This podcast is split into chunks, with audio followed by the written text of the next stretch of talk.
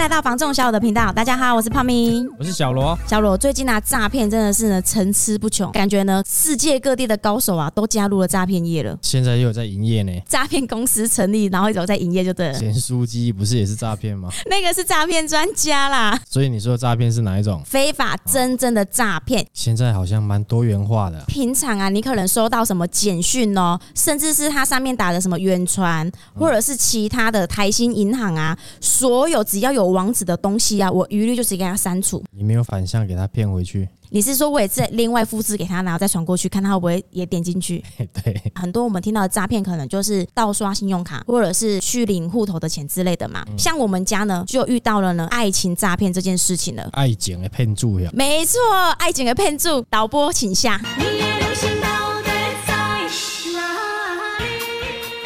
我就来分享一下我们家人经历的这个事件，大家可以去检视一下身边的女性朋友，如果她今天可能是一个对自己的外表自信不够的，独守空闺很久的，在社会上找不到心灵慰藉的，沉迷在于交友软体这件事情，就算是她今天是30岁、40岁、50岁、60岁，如果你身边有这样子的人了，真的要好好的多去关心她，因为我身边的亲戚朋友就是沉迷于那个交友软体。突然有一个男生跟他说你好漂亮哦，我想跟你认识当朋友。一般人看到这样子的讯息内容知道说这个就是假的，但是如果说你刚好又是符合我刚刚说的那3个特点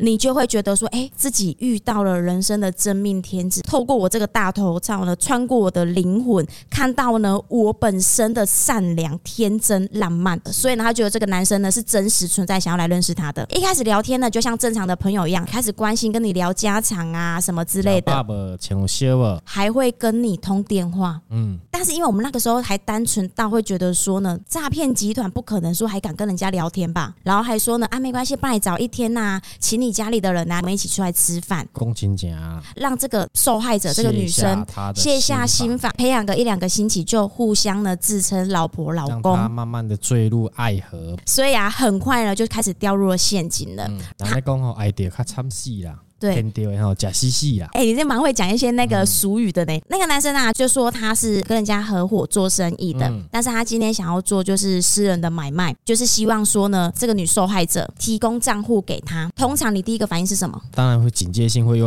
会拉上来了。没错，但是就是因为已经自称老公老婆了，又加上了几个礼拜的培养了，所以他完全信任说这个人的存在，就算是一个面都没有见过，所以他就傻傻的贡献了自己的账户，他也不会去反向思考。考说为什么他的账户不能用，需要用到我的账户？他就觉得说我要为这个爱情贡献一份心力。他真的有把钱汇到他的户头，就跟他讲说你帮我把钱领出来，然后帮我去换美金，因为我有在做投资。这个傻妹他就真的每天跑去邮局帮他把钱领出来，再去银行转换美金，再存入另外一个户头里面，完全是被控制了。之后对方那个男生确认这个傻妹完全就是无脑状态了，就开始跟他聊投资啊，我带你投资，给他一个网址，你点进去。一开始会让他看到里面是有赚钱的，然后抓准了人家赌博的那个心态，就是你有赚钱就会想要再赌大的。因为他也是跟他一起同步在玩这个事情，傻妹觉得好像这个东西是蛮赚钱的，所以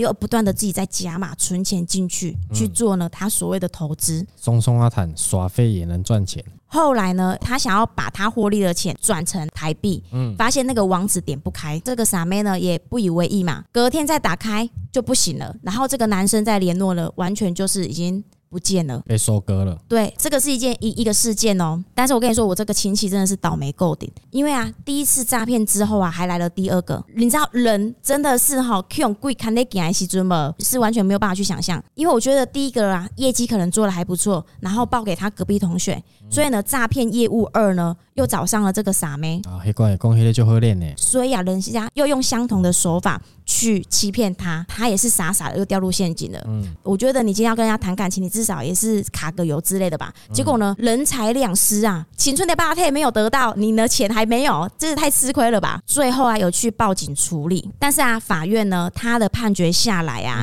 虽然他本身是受害者，但是因为呢，钱有进去这个账户，还有再把它领出来，又汇进去别的账户，可能被误以为在洗钱，或者是像车手一样让帮人家领钱。虽然他跟人家对方聊天啊，都是有LINE的讯息的，可是因为你也有去做到实际上这样子的事情，所以呢，他还是有被遭到判刑。他就是呢，利用别人的账户一个换一个下去做洗钱，然后呢，另外一个受害女，就是不认识的那个受害女呢，被骗了300万，然后有转进去这个傻妹提供的账户里面。反正呢，都是受害者的账户啦。如果你身边没有发生这样子的事情呢，都会以为说呢，就像是在看电影一样。可是呢，事实上就是真的发生在我的身边周遭。其实我觉得诈骗的人的头脑真的都相当不错，应该是要用到正当生意上面的。对啊，阿不把骗过关，没有骗自己人。好像哪里怪怪的，又好像哪里有道理，促进一下台湾的经济。但所以啊，你看哦，我刚刚分享周遭的事情的同时，就存在了第一个投资电商的诈骗，然后呢，我的亲戚呢遇到了爱情诈骗，同时呢也变成是呢车手洗钱的罪犯之一。今天呢，虽然交友软体非常的畅行，但是里面呢埋伏着很多的诈骗，所以大家呢一定要有所警惕。如果说今天有关于到你的身份证、你的户头，就像是呢你身边的人想要跟你要这个账户，都要特别特别的小心，因为呢人什么时候要变坏我们不晓得。像这样子的话，如果今天我遇到，我可能会限制自己一个扣打2-3千块或5千块以下，有没有？可以去测试一下你在网络上认识的这个人，这个方式也行啊。如果说你真的很想要交友，抱准了要被诈骗的心态，但是我给自己一个扣打，我不能聊得起哦，顶多就是5千块。其实像现在啊，全球性的诈骗手法越来越多了。台湾有一些超商门口的提供给你一个 QR code， 进去之后呢，一个人有几块赠品被获利。当然啦，我会建议不要去贪小便宜啦，天下没有白吃的午餐啦。除了爱情诈骗、超商诈骗，其实还有很多工作上的东西，我相信都有遇过。一点装潢可以用骗啊哥，怎么说？客户房子要装潢，那装潢的师傅呢，也当然很热心的去介绍他的成品。这个客户也比较特别，是因为他是海上工作的，长时间不在台湾。殊不知呢，全部都讲好之后，客户呢也准备要去海上，要回去工作岗位了。师傅进去施工了，才发现房子不是那个人的，他姑姑的。结果姑姑以为他是遇到诈骗集团。了解下去之后呢，因为人家开工了嘛，做到一个段落呢，人家师傅会收钱嘛。结果联络上那个客户之后，他跟他说：“我身上没有钱。”什么？竟然还有这种事情哦？可是他们有打契约之类的吗？没有啊，因为工程不是说很多嘛。这没安呢，这其实也是一种骗啊。他也跟师傅说：“不，你搞我这折，我领薪水，我分期给你。”哇塞，这个人也太厉害了吧？那这样子有什么法律途径可以去争取的吗？起码师傅他可以把他的材料回收。所以像这一种买卖交易的啊，不管大小都要打契约比较保险。其实契约也是一种约束力啦，但是如果真正遇到功力非常深厚的，对，是没有皮条的。官司要打多久？如果对方被关的话，那我这些钱到底是能不能拿回来？那我还要请律师，花时间去跑法院。很多受骗的人也不想要再浪费那么多时间，金额大小啦，如果说今天有人被骗了1-2万，可能他觉得无伤大雅，那他就算了。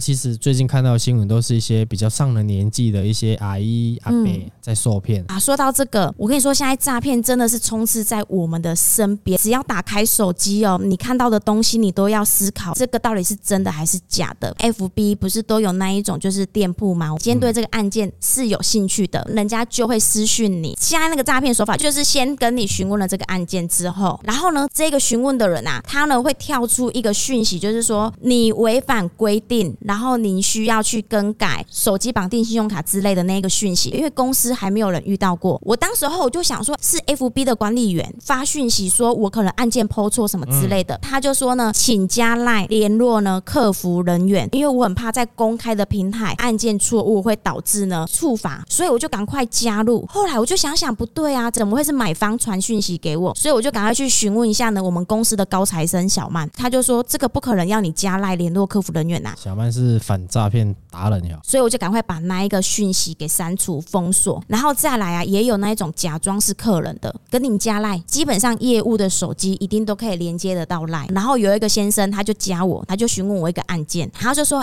我有点忘记那个网页了，你可不可以再传给我一次？我就把我591网址传在我们的LINE的对话，然后呢他点进去他就会给你突然传了一张图片哦，他说这个页面怎么会是显示诈骗页面啊，就反问我，他就说你是不是诈骗集团？这个时候我就觉得很奇怪了，我又点回去我那个网址，点得开是正常的，我们就是再相信人一次嘛，所以呢我又再传了一次，然后他还反传给我，他就说我还是打不开啊，你到底是不是诈骗集团？我就想说这样子传来传去也不是办法，我就打LINE过去给他，他也不接哦。后来他就说呢，那你给我一张你的名片。我有去思考这个人怪怪的，可是我想想我就算不认识的邻居啊我也会递名片啊，就传了我的名片给他，我就说没关系大哥，如果说你很担心说我是不是诈骗人员，没关系，你有来人物你可以直接到我们公司。然后人家他一直回说我跟你说我不相信，为了确保双方呢都不是诈骗集团，那我们呢都传那个身份证。我立刻马上就把它封锁了。这一种的诈骗类型我只遇过一次，所以我就想说呢